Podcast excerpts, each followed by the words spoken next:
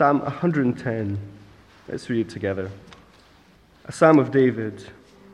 The Lord says to my Lord, Sit at my right hand until I make your enemies your footstool. The Lord sends forth from Zion your mighty scepter. Rule in the midst of your enemies. Your people will offer themselves freely on the day of your power, in holy garments. From the womb of the morning, the dew of your youth will be yours. The Lord has sworn and will not change his mind. You are a priest forever, after the order, order of Melchizedek. The Lord is at your right hand. He will shatter kings on the day of his wrath. He will execute judgment among the nations, filling them with corpses. He will shatter chiefs over the wide earth. He will drink from the brook by the way. Therefore, he will lift up his head. Amen. So, our second reading this morning comes from the book of Acts, chapter 2, verses 1 to 41. When the day of Pentecost arrived, they were all together in one place. And suddenly there came from heaven a sound like a mighty rushing wind, and it filled the entire house where they were sitting. And divided tongues as of fire appeared to them and rested on each one of them. And they were all filled with the Holy Spirit and began to speak in other tongues as the Spirit gave them utterance. Now there were dwelling in Jerusalem Jews, devout men from every nation under heaven. And at the sound, the multitude came together, and they were bewildered because each one was hearing them speak in his own language. And they were amazed and astonished, saying, Are not all these who are speaking Galileans? And how is it that we hear each of us in his own native language? Parthians and Medes and Elamites and residents of Mesopotamia, Judea and Cappadocia, Pontus and Asia, Phrygia and Pamphylia, Egypt, and the parts of Libya belonging to Cyrene, and visitors from Rome, both Jews and proselytes, Cretans and Arabians. We hear them telling in our own tongues the mighty works of God. And all were amazed and perplexed, saying to one another, What does this mean? But others, mocking, said, They are filled with new wine. But Peter, standing with the eleven, lifted up his voice and addressed them Men of Judea and all who dwell in Jerusalem, let this be known to you, and give ear to my words. For these people are not drunk, as you suppose, since it is only the third hour of the day. But this is what was uttered through the prophet Joel. And in the last days it shall be, God declares, that I will pour out my spirit on all flesh, and your sons and your daughters shall prophesy, and your young men shall see visions, and your old men shall dream dreams, even on my male servants and female servants. In those days I will pour out my spirit, and they shall prophesy. And I will show wonders in the heavens above, and signs on the earth below blood and fire and vapor of smoke. The sun shall be turned to darkness, and the moon to blood before the day of the Lord comes, the great and magnificent day. And it shall come to pass that everyone who calls upon the name of the Lord shall be saved. Men of Israel, hear these words Jesus of Nazareth, a man attested to you by God with mighty works and wonders and signs that God did through him in your midst, as you yourselves know. This Jesus, delivered up according to the definite plan and foreknowledge of God you crucified and killed by the hands of lawless men. God raised him up, loosing the pangs of death, because it was not possible for him to be held by it. For David says concerning him, I saw the Lord always before me, for he is at my right hand, that I may not be shaken. Therefore my heart was glad and my tongue rejoiced. My flesh also will dwell in hope, for you will not abandon my soul to Hades or let your Holy One see corruption. You have made known to me the paths of life. You will make me full of gladness with your presence. Brothers, I may say to you with confidence about the patriarch David that he both died and was buried, and his tomb is with us to this day.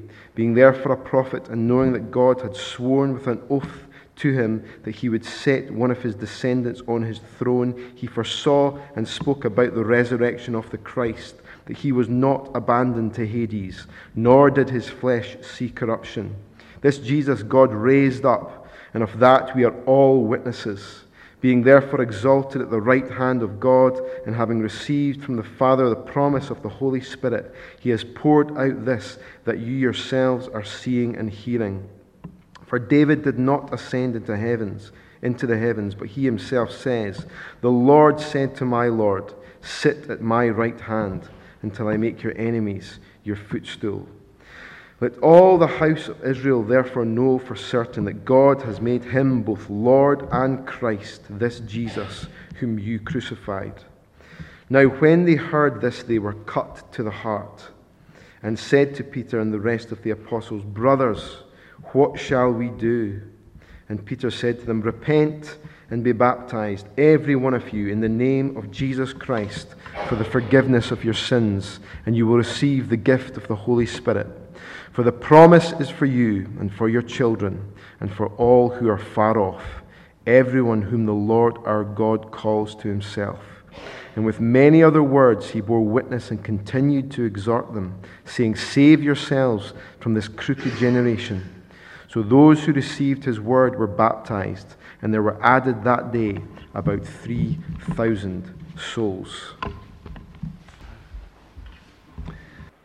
Our Father in heaven, by the power of your Spirit, we pray that you would help me to speak of Jesus Christ clearly, boldly, and help all of us to take it to heart. In Jesus' name, Amen. Well, last week, for those here, I started with the question Is Jesus an imaginary friend? And can we be sure? And I've heard from a few of you that it is a question that's popped into your head sometimes. Is Jesus an imaginary friend? After all, we, we can't see Jesus with our eyes, can we? Lots of people around us don't believe he's real, or if they're historically informed, they know he was real. I mean, there's a huge historical footprint, but you can't say he's alive today. So when Christians speak about a personal relationship with Jesus, it must be an imaginary friend. But actually, of course, Christians don't call Jesus primarily a friend. We speak of him as a king. The song we sang earlier, King of Kings, Majesty. We think he's the ruler of the world.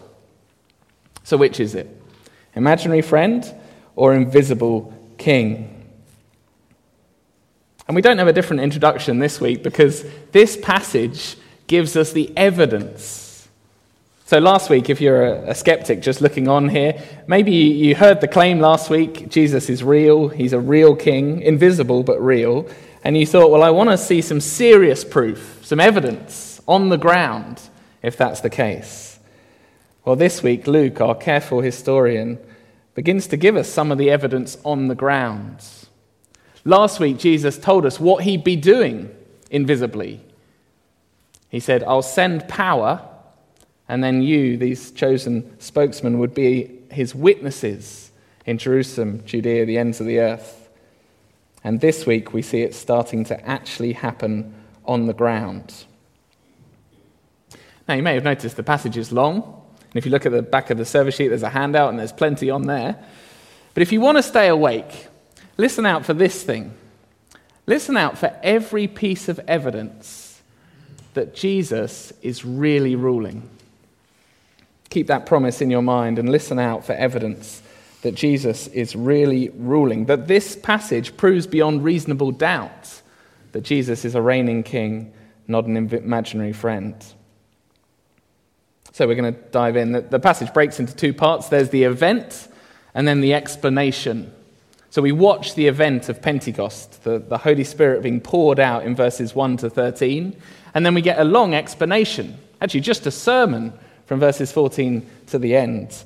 Um, and I can tell you now that uh, given the sermon is from Peter, one of Jesus' chosen uh, spokesmen, it's a lot better than any sermon I could come up with. So most of the time will be given to giving him the microphone. But let's start with the divine event um, from the start of the chapter. Look with me at verse 1. So, verse 1 on page 909, if you've closed your Bible. Acts 2, verse 1 the day of Pentecost arrived, and they were all together in one place. I think this is the 120 disciples we heard about back in verse 15 of chapter 1. I don't think it's just the 12 apostles, I think it's all of them. And immediately there are massive supernatural signs that something's going on, aren't there? Um, this extraordinary sound of wind, this sight of fire. I mean, just imagine if I started to get drowned out and the guy on the sound desk is turning me up and turning me up, but you can't hear me because there's this extraordinary sound of a rushing wind. It's like a tornado but with no wind. And then the sight of fire begins to fill the auditorium, resting on each head. But there's no fuel, there's no combustion. If you know the story of Moses and the burning bush that didn't burn, these are signs that God is turning up wind, fire. Signs that God is turning up, God the Holy Spirit. And it's worth saying, God the Holy Spirit isn't some impersonal force just a substance. No, he is God, God himself, God the Holy Spirit. That's why we refer to the Spirit as a he, not an it. But here, the third person of the triune God is turning up. And not just turning up, verse 4, but moving in. Verse 4 They were all filled with the Holy Spirit. And what happens? Well, they began to speak in other tongues as the Spirit gave them utterance. So there's a God the Holy Spirit filling them miracle. And that leads to a speaking foreign languages miracle. Notice it's not unintelligible, kind of spiritual tongues. Rather, it's the instant supernatural ability to speak multiple languages, or for each of them to speak different languages, real human languages. Like if point two of my sermon was in German and point three was in Swahili. And verses 5 to 13 make it really clear that is what's happening. So uh, we're at Harvest Festival season in Jerusalem, so it's absolutely packed with Jews from all over the place. Verse 5, they're from every nation under heaven. And verse 6, read with me. At this sound, the multitude came together and they were bewildered because each one was hearing them speak in his own language. They were amazed and astonished, saying, are not all these who we hear speaking Galileans? How is it we hear, each of us, in our own native language? The terms there, are they're talking about different languages. They're also talking about different dialects. The disciples are instantly given not just the full grammar and vocab of different languages, you know, Greek, Aramaic, the others, but, but even specific regional dialects. They're speaking the local lingo from everywhere. This week I was in a Bible study with a friend from Lewis. And he was saying something, and it took us three attempts to pick it up. It turned out it was English, uh, just my ears weren't tuned. But there's no problem like that here. Folks from the islands, folks from the east coast, the west coast, all around the Med, the Middle East, Turkey, northern Africa. Look at verse 11 Jews and proselytes, Cretans and Arabians we hear them talking, telling in our own tongues the mighty works of God. And of course, verse 12, they're all amazed and perplexed, saying to one another, What does this mean? That's a really good question. What does this mean? What's the point of Pentecost? What does it mean? What should we make of it? And at this point, all sorts of different Christian groups would jump to lots of different conclusions about what this means. So, does it mean we should pray for the sound of rushing wind or tongues of fire in our meetings, visible fire? Does it mean we should talk more about the spiritual gift of tongues? Does it mean that if you haven't had this precise experience, you're not a real Christian? You don't have the full Holy Spirit? Well, let me say, by the time we get to verse 38, it will be clear that all Christians get the Spirit. And if you want to know about the spiritual gift of tongues, well, 1 Corinthians 12 to 14 is the place to go. We hope to have a series on 1 Corinthians soon. But do notice here, the Spirit is not causing unintelligible speech, but actual human languages. That is, it's the equivalent of someone receiving the instant ability to speak Chinese. All the correct tonal variations and regional vocab. But actually, I don't want to give my answer to what this means, or anyone else's, because King Jesus has already given us everything we need to know what to make of this. I hope when we do this the week after next in our small group studies, I hope we allow King Jesus to explain the phenomenon. Just flick back with me to chapter 1, verse 8. Before he left, King Jesus made very clear exactly what we should make of this event. Chapter 1, verse 8 You will receive power when the Holy Spirit has come on you, and you will be my witnesses in Jerusalem and in all Judea and Samaria and to the end of the earth. Jesus himself told us what to make of this strange supernatural event at Pentecost. This was the powerful equipping of his disciples to be witnesses to him to the ends of the earth. And actually, when you think about it, that's why God chose these particular phenomena, these supernatural happenings, to make it really obvious. So, the fire, the wind, God is turning up in power. The languages, so that you can speak to the ends of the earth of Jesus. which, if you took my advice at the start about staying awake, if you're making a kind of divine, uh, sorry, making a, a, a tick list of things that Jesus has said he'll do, his divine to do list, well, we've got two huge ticks by chapter 2. He said he'd send power, the Holy Spirit, tick. He said, You will be my witnesses in Jerusalem, tick. And all this is happening in chapter 2 after Jesus has disappeared from sight. And it's stuff that's quite hard to fake. Did you notice that huge crowd? And verse 7 the crowd know these people are just Galileans. Like, they don't have excellent language training. Jesus told us beforehand this is power to witness to him. But even more than that, in his kindness, he didn't just give us Acts 1, verse 8, he also gave us people like Peter his chosen spokesman, to explain it even more. And the rest of the passage is Peter explaining Pentecost. And it's a great sermon he gives. This is a sermon really worth listening to. Um, there are three parts to it. It's a three parter, classic. Um, part A, he says, realize when. So, what time are we? Where are we in history? When? That's part A. Then part B, realize who. Who is in charge? And then we're going to get on to see the response if you know those things. So let me read the start of Peter's sermon. There are actually two things the crowd are thinking. One is, what does this mean? The other is, they must be drunk. Peter stands up and says, they can't be drunk. Verse 14. 15, it's too early to be drunk. But 16, this was what was uttered through the prophet Joel. Just look through with me. In the last days, verse 17, it shall be, God declares, that I'll pour my spirit on all flesh. And your sons and your daughters shall prophesy, your young men shall see visions, your old men shall dream dreams. Even on my male servants and female servants in those days, I'll pour out my spirit, and they shall prophesy. And I'll show wonders in the heavens above and signs on the earth below blood, fire, vapor of smoke. The sun shall be turned to darkness, the moon to blood, before the day of the Lord comes, the great and magnificent day. And it shall come to pass that everyone who calls upon the name of the Lord shall be saved.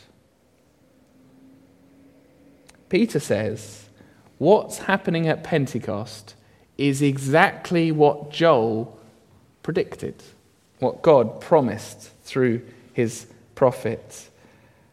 You'll see on the handout the things that Joel said were the signs of this time. Verse 19 I'll show wonders in the heavens and signs on the earth. There'll be, there'll be extraordinary, supernatural signs and wonders. And he says, verse 17, more amazing still, God will pour out his spirit on all flesh. It's repeated in 18 as well. Now, just to be clear, it's not that God the Holy Spirit had never operated in the Old Testament. Uh, he would come on special people for special tasks, so kings and prophets. No, the shocking thing about this promise was One day, the Holy Spirit would be, would be poured out on everyone of God's people, every type, every rank. And that's what leads, verse 17, to your sons and your daughters prophesying, and your young men seeing visions, your old men dreaming dreams. See, in the past, only chosen prophets would speak for God Isaiah, Daniel, Jeremiah, Ezekiel and dreams, visions, prophecies was the kind of revelation they had. So before the full clarity of Jesus' revelation came, well, just think. We, we looked at the book of Isaiah, described as the vision of Isaiah, pictures of Jesus to come. Think of Joseph's dreams, Daniel's dreams. But the shocking thing here is that all believers will become prophets. All will be speaking what we know of God. Verse 18 Even on my male servants and female servants in those days, I'll pour out my spirit, and they shall prophesy. Now, just as a quick sidebar, does this mean, as Christians, we should be seeking dreams and visions? Wonder if that question has occurred to you. I don't think it does. Partly because the New Testament makes it really clear that the revelation of Jesus Christ can't be improved on. Last week made clear that we're to stick to the words of his apostles, his chosen witnesses, rather than looking elsewhere. So, why does Joel use that language? Well, because in the Old Testament, this was how God revealed himself to prophets. Notice prophesying, brackets, verses 17 and 18. It's either side.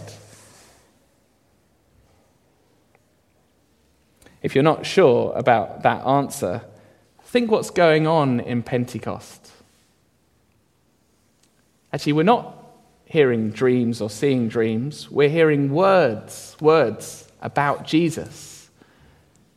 Peter says that speaking miracle is the fulfillment of Joel declaring the mighty acts of God. What does Peter do when he stands up full of the Holy Spirit? Well, we're going to see he preaches about Jesus. You can ask me more about that if you want to. There's more I could say, but because of time, I'll keep going. Um, to get us back on track, I'm going to show us a picture again. Um, so it's time for a picture to recap. We're going to see what Peter is saying from Joel. So this is Joel. Joel says, well, the whole book focuses on the day of the Lord is coming. So there's going to be a mighty day of judgment, a day of reckoning, of justice across all the nations. That's what Joel says. And he says, You'll know the time before that moment because there'll be some signs. In fact, there'll be supernatural signs and wonders. That's one of the things to look out for. And there'll be the time when God pours his spirit out on all of his people. And the effect of him pouring his spirit on all people is that all of his people will prophesy. That is, they'll declare um, about him to others. That was Joel. And Peter says that is what's happening right here at Pentecost. Let me try and make it clearer. Here's a timeline. Um, so here we are, we're in Acts 2. What's already happened? Well, Jesus has died, Jesus has risen from the dead, and in Acts 1, he ascended, so went back to God's presence, out of sight. Now, with Jesus disappeared, seemingly, well, suddenly on the ground, we get people speaking. And it's miraculous. It's clearly a miraculous speaking miracle. All of these disciples are speaking about God's mighty works. What's going on? Well, Peter says they're not under the influence of wine, they're under the influence of the Holy Spirit. They've been filled with God's Spirit. And as verse 22 looks, makes clear, verse 22, there have been mighty works, wonders, and signs. In verse 43, we'll see there are going to be plenty more signs and wonders. You see, you've got the whole package from Joel. Do you see that? All the signposts. Which means Peter says, his first point, realize what time we're living in. This is the last days. We are in the last days. That is the final days before God's judgment. The, day, the times before the great day of the Lord that Joel spoke about. Let me just pause for a moment there. I realize this is a lot to take on board. I realize that when people talk about the day of judgment today, it can just sound like a bit of a fairy tale or a ghost story, you know, the kind of thing they believed in medieval times. But actually, we've all grown out of that now, haven't we? But here's the thing if God is planning to bring a, a cataclysmic day of reckoning, to humanity. If he takes what we do seriously enough, that there'll actually be a reckoning. Well, he's got all the power to do it, obviously. He's plenty righteous that he might be determined to do it. But you would expect him to give us some fair warning, wouldn't you? The Bible's claim is that he's done exactly that. So Joel gave key pointers, fair warning to know about this final day approaching. And Peter stands up and says, Look, these are all the signs. You can see him right in front of you.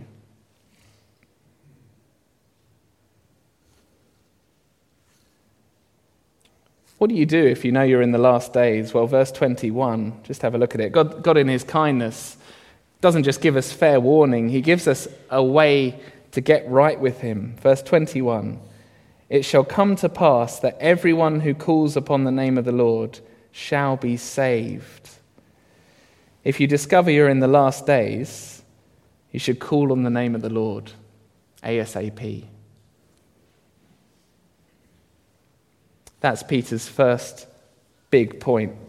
Realize what time this is. That's his explanation. This event shows we're in the last days, the final countdown before Judgment Day.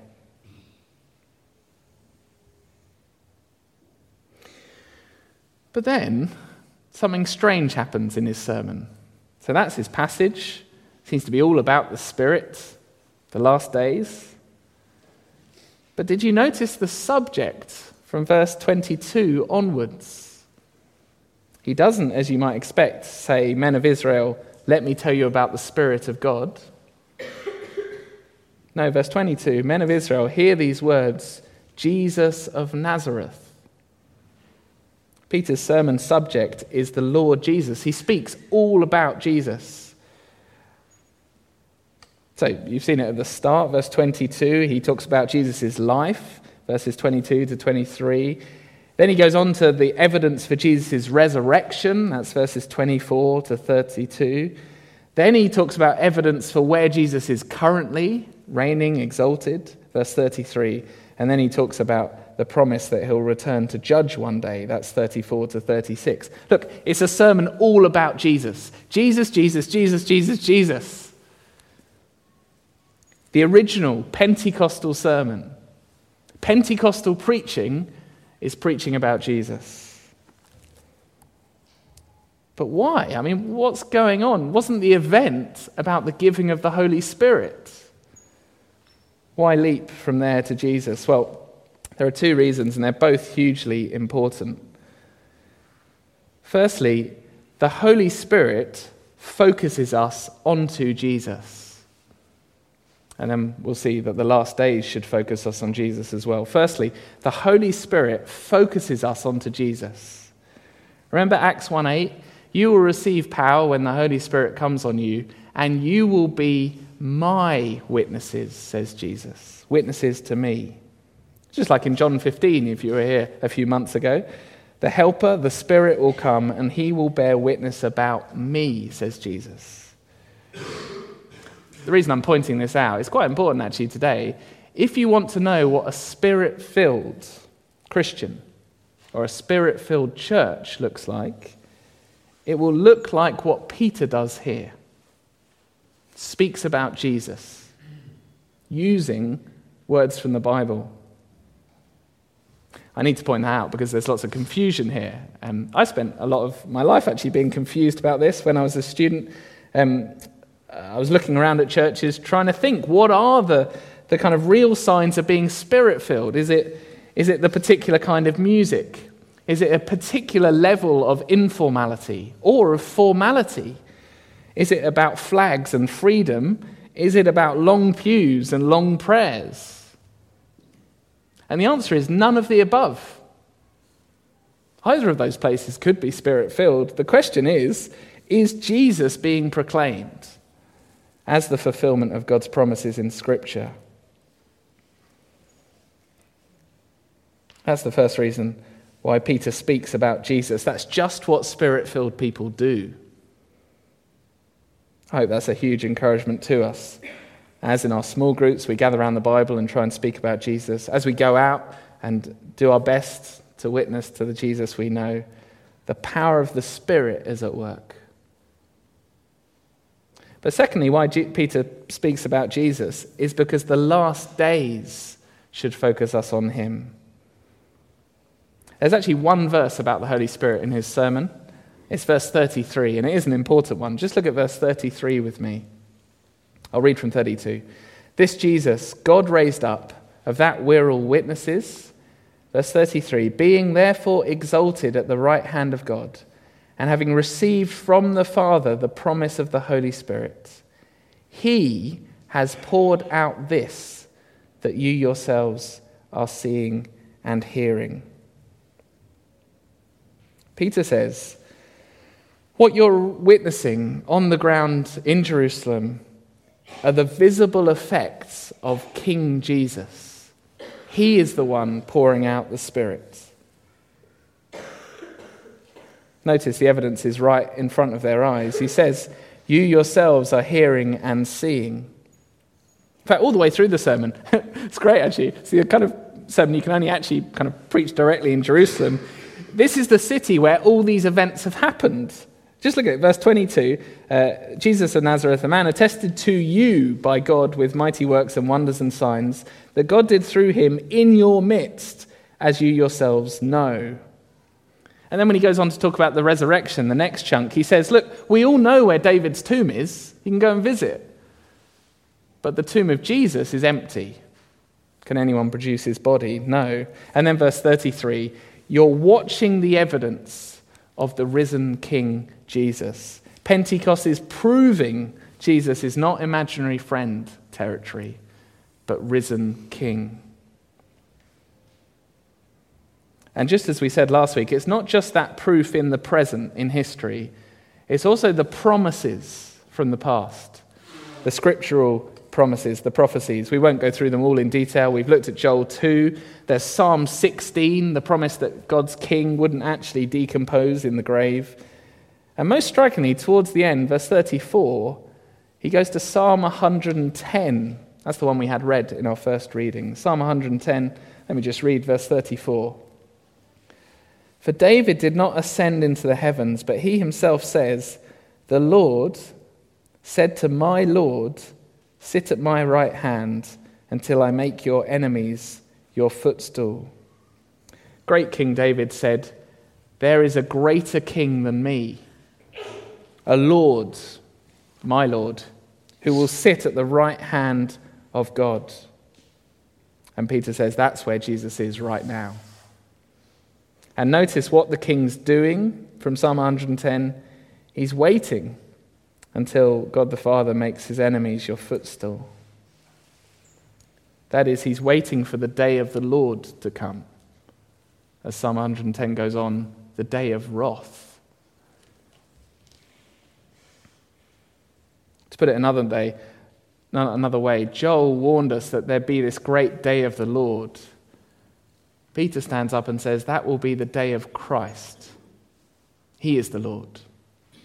Know for certain, verse 36, that God has made him both Lord and Christ, this Jesus whom you crucified. And we need to realize just how urgent and serious that message is. If you've zoned out for a few minutes, just come back on board with me. Because Peter here, he's not giving a theological lecture. I mean, there's a lot in there. This isn't just a lecture, it's an urgent appeal. Just think yourselves back into the shoes, if you would, of that crowd. Fifty days before this, you were in Jerusalem for, um, for Passover festival, And you were in the crowd when everyone was shouting to crucify. I mean, it was just some upstart teacher who'd got a bit ahead of himself, thought he was the Messiah. To be honest, you weren't quite exactly sure what he'd done wrong, but you know, the opinion leaders, the local media, everyone else seemed to think he deserved to die. And you're not about to stand out, be labeled a weirdo or a troublemaker, so, so you shouted along with everyone else. And here you are back in Jerusalem 50 days later, another festival, and you've just witnessed the most amazing miracle. People are speaking in, in supernatural foreign languages.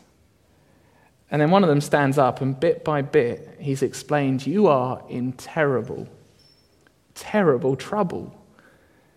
You see, it turns out that upstart preacher from Nazareth, well, he was marked out by God with all sorts of signs and wonders.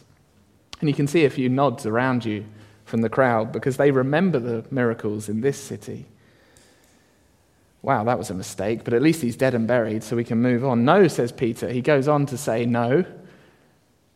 Death couldn't hold him. He smashed the grave to, to bits. He, he's the fulfillment of David's prophecy that the king couldn't be abandoned to death. Okay, so he's alive. Where is he right now, then, if I can't see him? Well, He's ruling. He's right above your head now.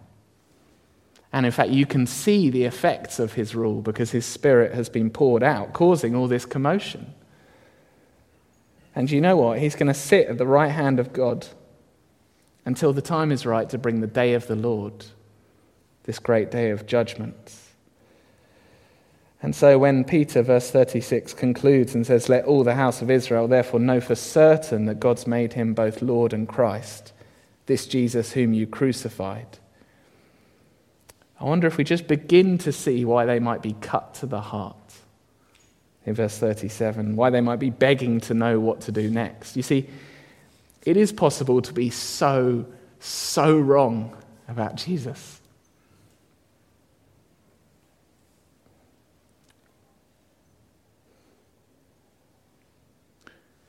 If anyone here thinks he's just an imaginary friend or just a nice lifestyle option, someone you can try for a bit, discard, listen into, and ignore, Peter says you're so, so wrong. He says he's the risen king, and there's plenty of evidence evidence on the ground, prophecies in the past. So everyone's going to meet him in judgment. See, that's what spirit filled Pentecostal preaching focuses on. It's a willingness to declare what the Bible says about Jesus.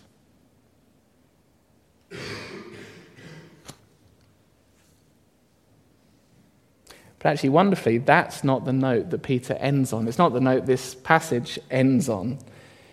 You see, remember from Joel, it wasn't actually just a terrifying message of doom, the day of the Lord is coming. No, it was an invitation, a promise that everyone who calls on the name of the Lord will be saved. And what is the name to call on, this name of the Lord? Well, Peter says, verse 38 Repent and be baptized, every one of you, in the name of Jesus Christ, for the forgiveness of your sins, and you'll receive the gift of the Holy Spirit. This promise is for you, for your children, for all who are far off, everyone whom the Lord calls to himself. See, Jesus is a name we can call on. Yes, he's the Lord, the Lord who will judge, but he's also the Savior. The Savior who will save, who can forgive sins.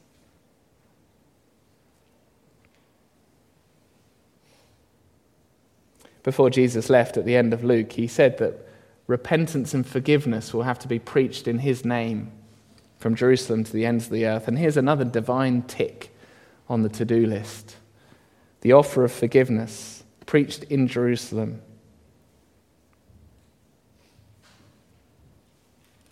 So, as we draw to a close, let me just briefly summarize some implications. And I guess we may want to talk about these in more detail. You may want to ask me questions. I'm very happy to take them. What are the implications of this event at Pentecost? Peter's explained it. It means we're in the last days and Jesus is reigning. What are the implications for us? Well, if you're not a Christian here, I hope it's obvious what Peter would say. He'd say, Look, everyone who calls on the name of the Lord will be safe, will be forgiven. So turn around and trust in Jesus. But for those of us who are Christians, remember Luke is writing to give us certainty. What are we supposed to be certain of from this passage? Well, I think first and foremost, be certain that Jesus is a reigning king. He reigns now, he will return. And then, because he's the reigning king, we're in an age of opportunity. This is the time where everyone who calls on the name of the Lord will be saved. And so, there is, I think, a great encouragement to speak about Jesus, to offer that wonderful offer of forgiveness. But thirdly, and perhaps most encouraging of all, because in this time of opportunity, Jesus has poured out his spirit, the spirit of boldness, the spirit of love. Well, then we have the power and actually the privilege to all be prophets, to speak of the Lord Jesus. And as we go on in the book of Acts, we'll, we'll help each other more with that. We'll, we'll talk about how do you do that practically.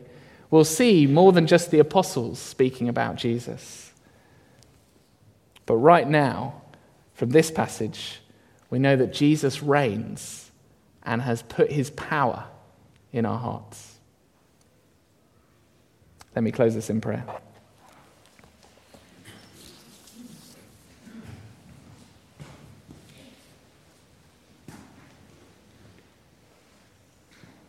Our Father in heaven, we're so conscious of our weakness.